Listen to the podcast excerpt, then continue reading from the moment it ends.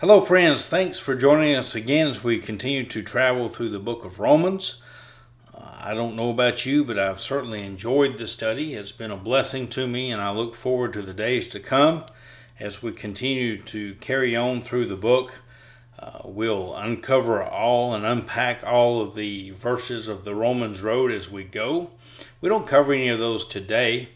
Uh, chapter 4 is our text today, all of chapter 4, verses 1 through 25. It, I think for me, this chapter is a summation or almost a restating of what Paul covers in the second part of chapter 3. So he, he lays out the doctrine, if you will, in chapter 3, verses 21 through 31. Chapter 4 is the Old Testament text to look back on and correlate with what he taught as doctrine in the second part of chapter 3. Paul does that on a, a fairly regular basis, and it's a great method of Bible study, too, by the way. We should always check Scripture with Scripture. The Bible is its own best commentary. And that's what Paul is doing. He's going to use the examples of Abraham and David and we're going to look at them as it applies to justification, faith apart from the law, and how they viewed this, the things that they said about it, and Paul shares those things. We'll, we're going to go back and we're going to reference uh, some Old Testament passages in Genesis and also in the book of Psalms, as you might imagine, since we mentioned Abraham and David. So that's where we're headed. You know, heaven requires its inhabitants to be righteous.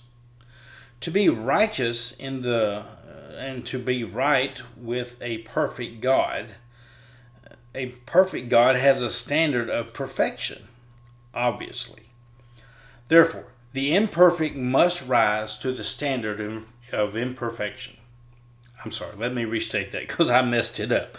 Therefore, the imperfect must rise to a standard of perfection Uh, we as being imperfect, if we want to obtain heaven, if we want to obtain fellowship with God, we have to rise to a standard of perfection. So we must ask ourselves how does one who has already lived in imperfection become perfectly righteous? That's the target, that's the goal. And, and here's the thing you know, I, I like to go to the rifle range on an occasion and the pistol range. And I'm what am I trying to hit? I'm trying to hit the bullseye. And if I get uh, if I get that accomplished or, or, get close to it, I get excited and, and I'll move the target further away. And uh, once again, I'm trying to hit the bullseye. I may have to adjust the sight. I may have to clean the weapon. I may I may have to evaluate which uh, ammunition is working better for my weapon. Uh, but here's the thing I, I don't know that I've ever hit dead center perfect bullseye. I, if I get really close, if I get in that red dot of the bulls, I, am excited. I'm happy. To me, that's a win. I, I count it. But that the same is not true here. To me, God's standard uh, of righteousness, of, of perfection, uh, of incorruption, it, it's it must be perfect. Because why? Because he's a perfect God. It's a perfect standard. Folks, how do we who have lived in imperfection rise to this standard? Well, Romans chapter 4 will begin to uh, in Romans chapter 4 we will begin to explore the answer to this conundrum. How do we ever do it? And of course, if you're a Bible student, you know how. You're ahead of me. So you bear with me and you just rejoice in the, these things that we're going to rediscover, that we're going to rejoice. We're going to be thankful that God made a way. Because without the way, without uh, this uh, opportunity, none would be justified. No, not one. Uh, no one would be able to because of one's past, because of one's present state, and obviously because of one's future. So, chapter 4 is going to open up with uh, Abraham, this thought of Abraham. Now, as I mentioned before, there are 25 verses, and I'm not going to ask you to sit still while I try to read 25 verses to you. So we'll do this in sections. I do want to read the first eight verses, and we'll make some comments there and spend. Uh, uh, well, we'll see how much time, but we'll probably spend uh, more time there than we do on the second section, which is verses 9 through 12. But let's begin. Romans chapter 4. I hope you have your Bible in front of you if you have that opportunity. If you're driving, please don't. Just let me read to you, and uh, we'll, we'll go with that. Romans chapter 4, verse 1. What then? Shall we say that Abraham our father has found according to the flesh? For if Abraham was justified by the works of the flesh, he has something to boast about, but not before God. For what does the Scripture say?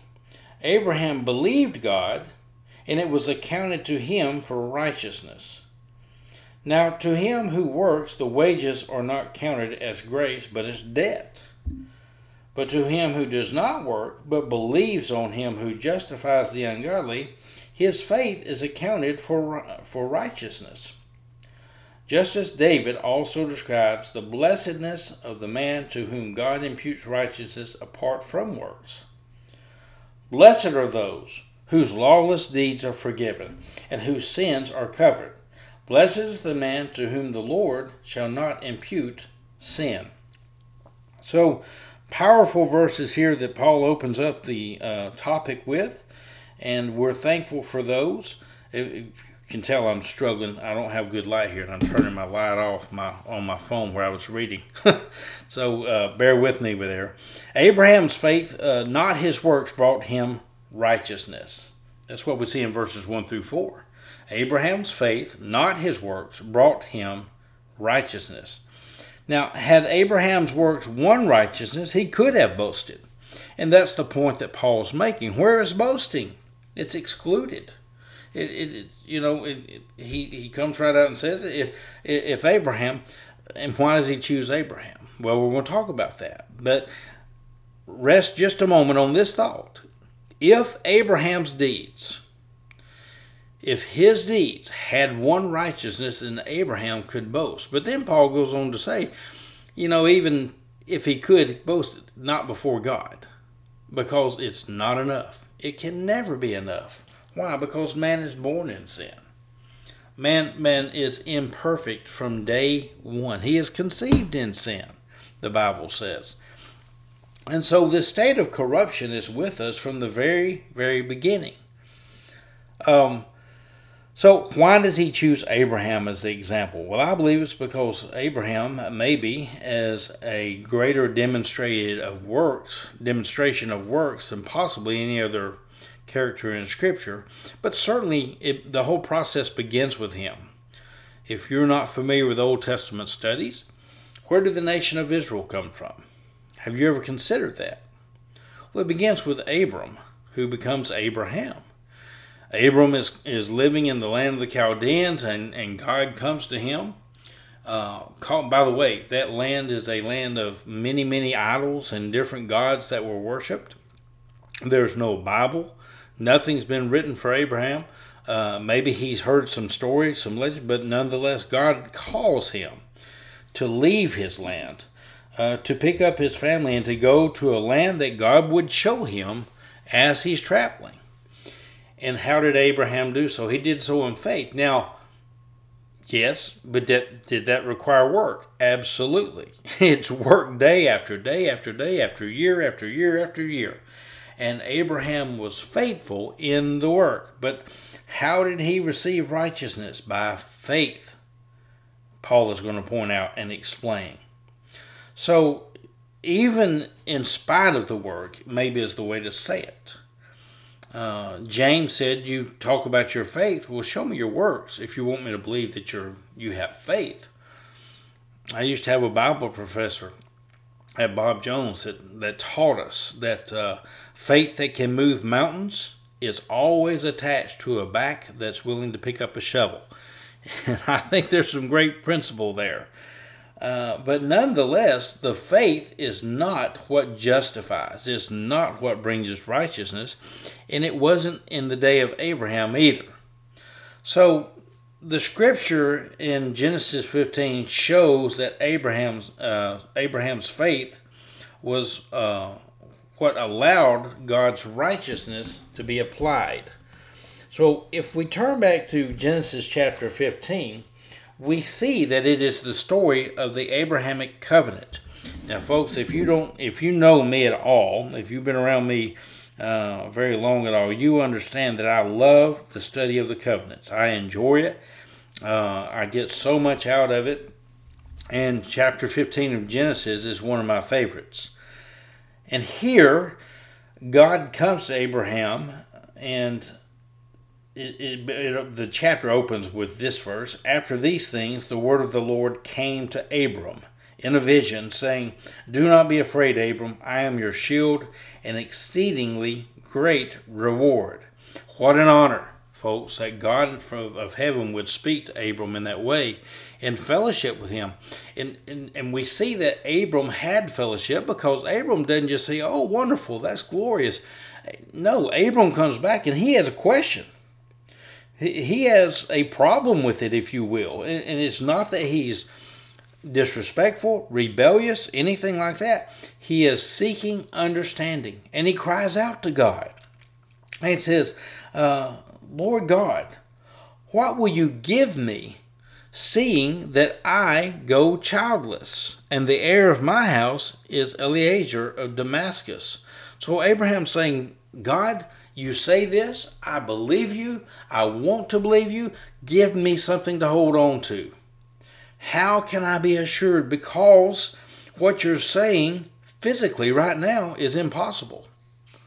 I, I don't have a child. I can't pass anything on. I can't be a great nation. I can't be a father of many nations. I, I can't be a father of any nation, much less many, because I don't even have a son. I'm getting older. Sarah's getting older. And so God didn't just come down and immediately deliver a child. What does he do? He he says uh, to he and I won't go through the whole process because it's the rest of the chapter, but he basically tells Abram to get a covenant prepared. There was a ceremony involved. And he, he has Abram set this ceremony up. And folks, it's, it's so, so exciting to read the rest of the chapter because as the, the uh, ceremony is ready to begin, Abraham essentially is not a part of it, yet he is because he can't handle it. Nobody can walk this covenant with God. He, but someone comes and walks the covenant for him. I believe it's the Lord Jesus Christ in in symbolic um, instruments. We won't get into all that, but nonetheless. Uh, the scripture in Genesis 15 shows that Abraham's faith was what allowed God's righteousness to be applied. It wasn't all the work that Abram had done. And he, and he had worked, and he would continue to work. But God comes with this impossible promise and says, Give me something to hold on to, and the covenant is established. How? Not through Abram's hands, not through his works, not through his deeds, but yet through the covenant promise. And that's what the covenant was. And those it was a lifelong promise of protection, of kinship, of fellowship between two parties and two families even often and there were different levels of uh, folks. I again, I'm, I'm going to get carried away, and I'm, it's going to become a covenant study. I don't intend that. We need to get back to Romans.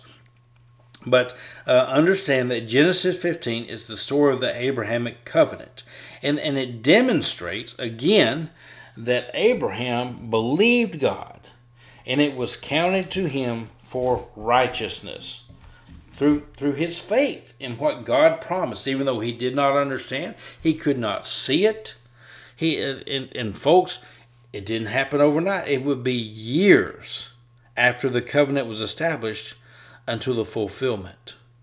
And it was fulfilled in a way that was miraculous and beyond human possibility, we'll even say. Yet God held true. And, and, and so did Abraham. Through faith, he believed God and it was accounted for righteousness.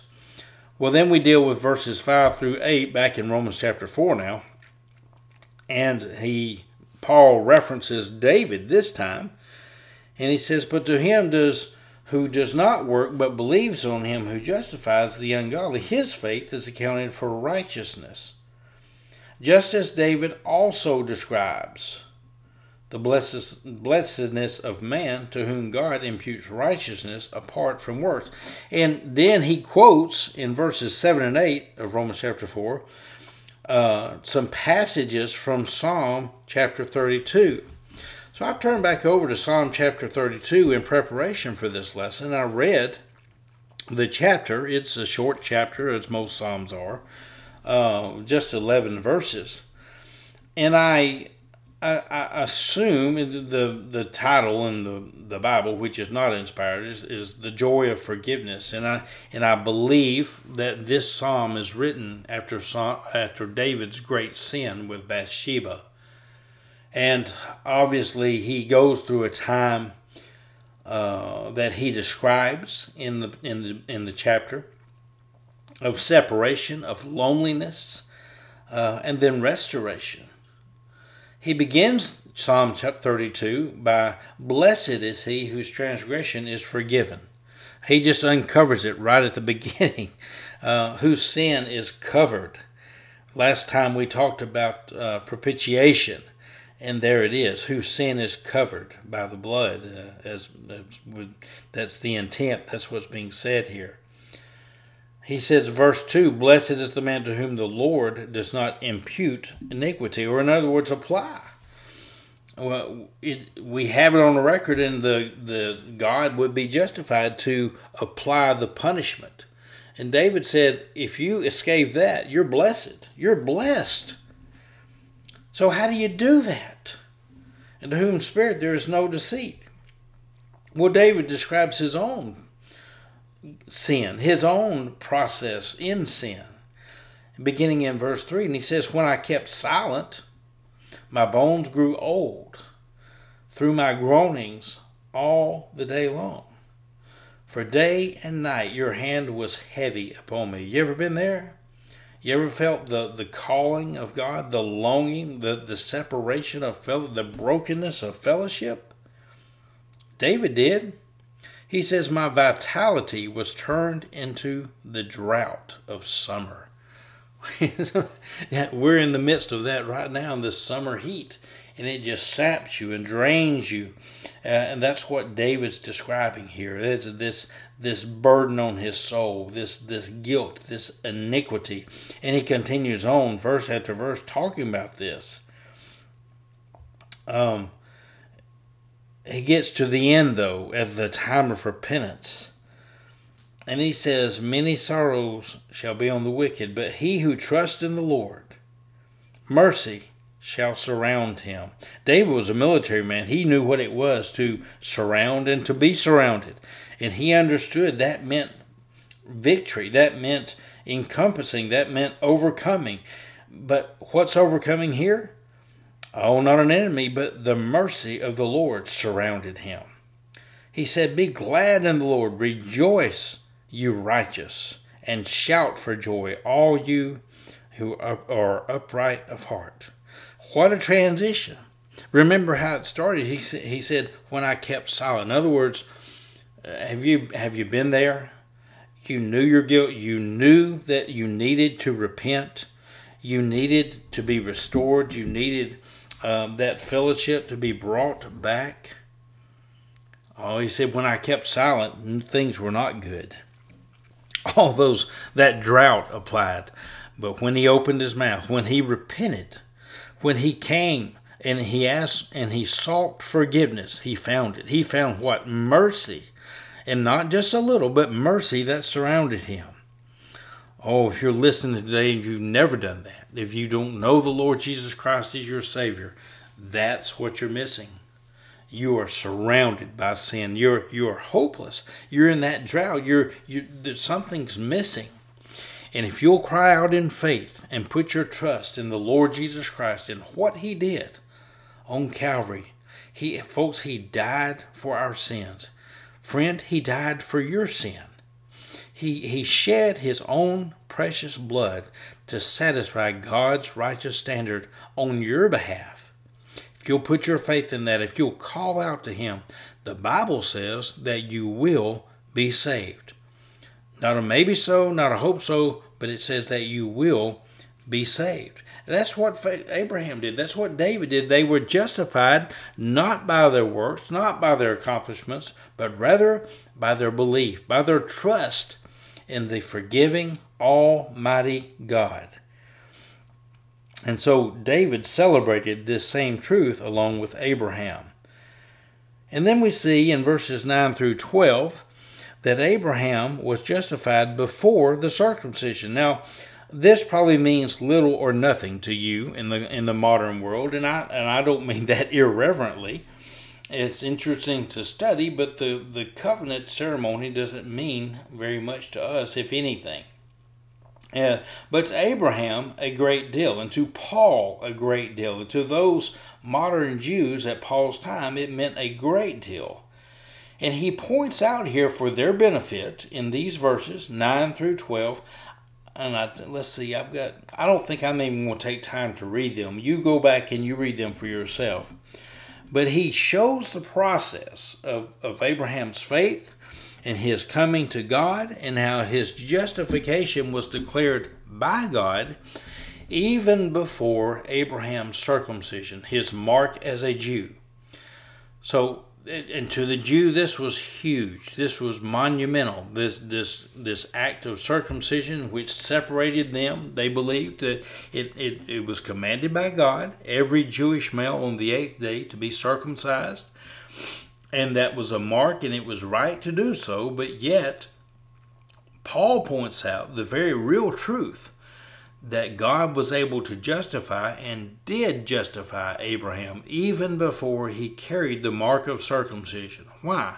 Because faith, because Abraham, and we should say Abram really, because this is before his name is changed. Abram put his faith in God, and it was counted to him for righteousness. So then the promise, and this is the final part, portion, verses 13 through 25, the promise of God was granted through faith. You say, well, we just said that. Yeah, we did. Paul is he's rehashing, he's recovering, he's he's laying the icing on top of the cake for those Jewish believers who struggled so much with this. And he uh, he begins in verse 13 he says for the the promise that he would be the heir of the world was not to abraham or to his seed through the law but through the righteousness of faith. So again abraham could do nothing to accomplish this. He could do nothing to fulfill it. But through his belief he obtained righteousness and through that righteousness the covenant was fulfilled. And god did fulfill the covenant. He, he did meet the promise not in the way that Abraham expected, not in the time that Abraham expected at least. And and but yet nonetheless God fulfilled and was true to his promise as he always always is. So he goes on and says, "For if those who are of the law are heirs of faith is made uh, are are heirs, faith is made void and the promise made of no effect, because the law brings about wrath." For where there is no law, there is no transgression. He's simply saying the law points out the guilt, and the guilt brings the wrath of God. But if the law did not exist, in other words, if there was no standard, then there'd be nothing to transgress, there'd be nothing to be in violation of. But yet, folks, there is a law. So there is transgression, and there is wrath. He goes on verse 16, therefore it is not uh, therefore, it is of faith that it might be according to grace. So the law brings wrath, but the, the, the faith brought grace, so that the promise might be sure to all the seed, not only to those who are of the law, but also of those who are uh, of the faith of Abraham, who is the father of us all. Now, folks, admittedly, I get it. This gets confusing for the modern day believer again why you need to study on your own you need to read. He's simply laying a clear path for the jewish uh, believer and unbeliever in his day. He, he's using logic he's using history he's using history that they're very familiar with.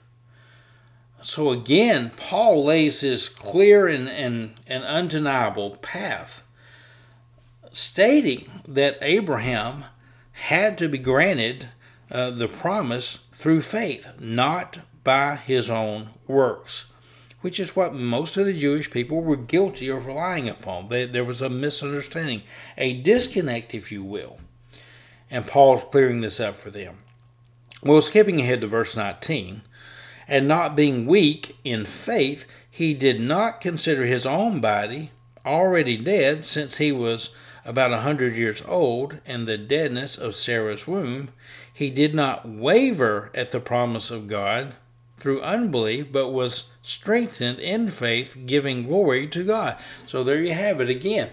Not the timing that he or Sarah counted on. Uh, they don't have Isaac until Dave, uh, Abraham's almost 100. Sarah is well past the years of childbearing. So, humanly, if, and if you want to call it the work of a human, the, the physical work was impossible. And yet, Abram, Abraham does not waver. He, he, he relies upon the covenant. Remember Genesis 15? Abraham said, Give me a sign, Lord. Give me something to hang on to. And God did. And Abraham held on to that sign. How? In faith. He held on in faith. And then verse 24 it says, But also for us it shall be imputed to us who believe in him, who raised up Jesus our Lord from the dead, who was delivered up because of our offenses, and was raised because of our justification. So he died because of our sin. He was raised up to fulfill our justification through faith, the same as Abraham. Abraham needed that covenant to be fulfilled. He was he was his works could not do it. It was impossible, yet God fulfilled it through his belief, through for, through Abraham's faith. We need justification. We need forgiveness. We need righteousness imputed imputed to us. And our works, folks, they're like filthy rags. They fall so short. It is impossible that we could receive righteousness. Yet, how do we do it? Not by works of righteousness, which we have done, but by faith. And that's the recap of chapter 4. Neither circumcision or an adherence to the law could satisfy God's standard. Abraham believed God. David believed God. We must believe God to the point of obedience. Then his righteousness will be applied. Will, will you be obedient to that? Will, will you show your faith through obedience? The Bible says, believe on the Lord Jesus Christ and you will be saved. Call out to Him today. If you don't know Him, if you're not saved, would you stop what you're doing today and just bow. I don't care what you're doing. It's not more important than this.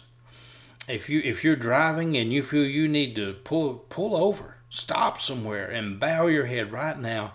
Cry out to the Lord Jesus Christ. He'll hear you. Ask him to forgive you of your sins. Put your faith in him. Ask him to be your Lord and your Savior.